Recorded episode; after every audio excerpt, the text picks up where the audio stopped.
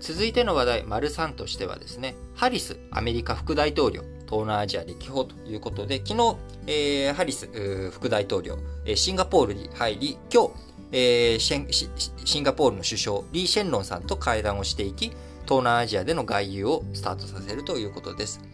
えー、明日24日からはベトナムを訪れるということですが、ハリスさん、もともとアメリカの副大統領ということで、えー、これまでアメリカ国内の議会政治とか、そういったものに対する経験は豊富な一方、えー、外交関係については、あ手腕が、えー、不透明、えーえー、未知数だと言われた状態でアメリカの副大統領となっております。もともと6月にですね、中米ガテマラに訪問した際には、米国に来ないでと発言をして、えー、米国への移民流入が問題となっている中あの中米グアテマラガテマラに対してですね、えー、こう、米国に来ないでという発言をし、移民に寛容な政策をアピールするバイデン政権の方針に背くとの声もあり、まあ、外交ベタなところがですね、拙い、え外交をやってしまったということがありました。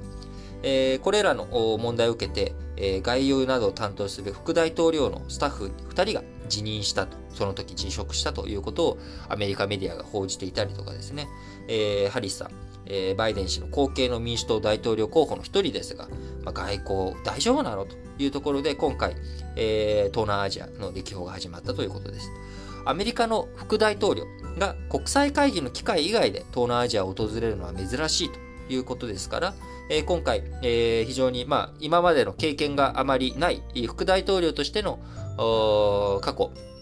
どんな外交をやったのかというのがない状態の中、ハリスさん手探りで、えー、外交をやっていく。で、特に今、アメリカの威信というものがですね、アフガニスタンあの混乱で、えー、非常に弱まっている状況の中、東南アジア各国がですね、アメリカ、やはり信頼に足るなと。アメリカと一緒に頑張ればいいんだというふうに思わせることができるのか、信頼をつなぎ止めていくために、えー、ハリスさん、どういうふうな対応ができるのかというところがですね、非常に注目されるところです。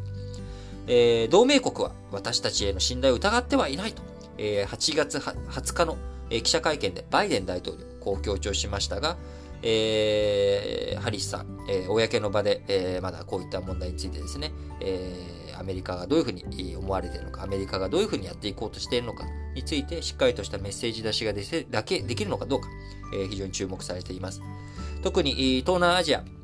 えー、インドネシアを中心にですね、えー、インドネシアはまイスラム教国ですが、それ以外にもマレーシアやタイ南部とかにもですね、イスラム教徒がいます。えー、少数派そういった国々ではイスラム教徒が少数派ということもあり、イスラム過激派の、え、運動が一部テロの問題とかがある中、え、今回アフガニスタンでアメリカの威信が低下した、え、タリバン、え、イスラム過激派とも言えるタリバンが、えーアフガニスタンを制圧したということから、他の各国、東南アジア各国内にいるイスラム過激派も、えー、活動が活発化していくんじゃないかというような東南アジアの不安、えー、そういった状況の中ですね、えー、どういうふうにつなぎ止めていくのか。アメリカとしても今後、アフガニスタンから撤収するっていう動きの流れの中で、タリバンが勢,、力を拡大したということがあります。で、なぜアメリカがアフガニスタンから撤収したかったかというと、中国との対決、こちらを、しっかりと向き合っていかなければいけない。で中国との対決の中では、アメリカ一国で、対決ができるわけじゃなく、特に南沙諸島とか、スプラトリー諸島の問題を持って、抱えているベトナムやフィリピン、インドネシアなどのそういった島諸国、えー、こちらのね、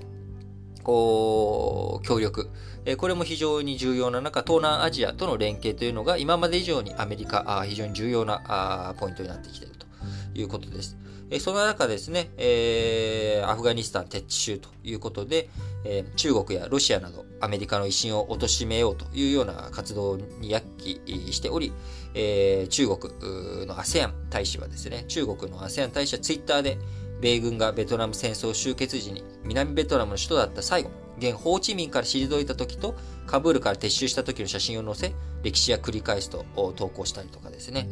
えー、いろいろと、こう、揺さぶりをかけてるわけですけれども、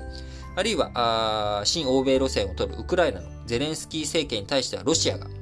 えー、プーチン大統領側近のパトルシェフ安全保障会議書記が、ウクライナにはアフガンの運命が待っているというような発言をしたとタス通信が、え、伝えておりますし、え今回、アフガニスタン問題についてですね、えアメリカ、ヨーロッパの威信が低下していく、NATO, NATO も含めて今回ね、撤収しているわけですから、アフガニスタンから。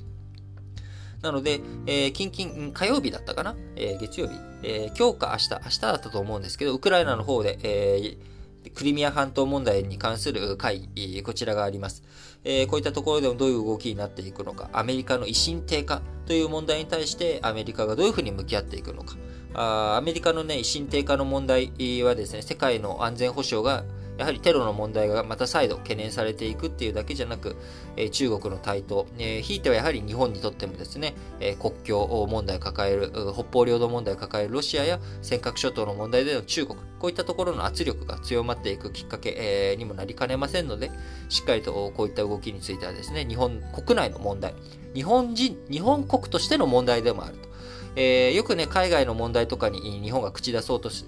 るときに、そんなことより国内問題やれよという声もあります。でえー、ここはね、やっぱり難しいところで、えー、海外への支援とか、海外との協力というもの、これが、はやっぱり国益に資するっていうことっていくらでもあるわけなんですよね。えー、外国人を助けることが日本の国益のためになる。えー、こういった視点もですね、かからず、もちろん優先順位付けってね、えー、決めていかなきゃいけない。えー、今、海外のことをやるよりも国内のワクチン対策とかね、そういったことの方が先先じゃないか。